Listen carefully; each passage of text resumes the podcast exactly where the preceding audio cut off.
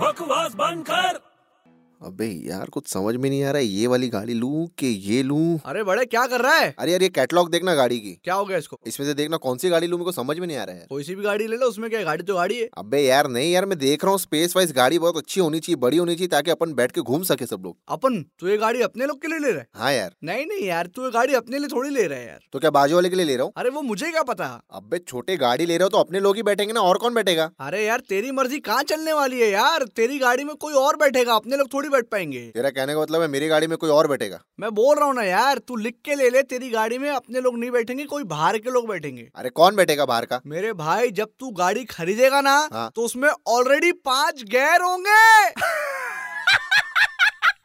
अबे बकवास बंद कर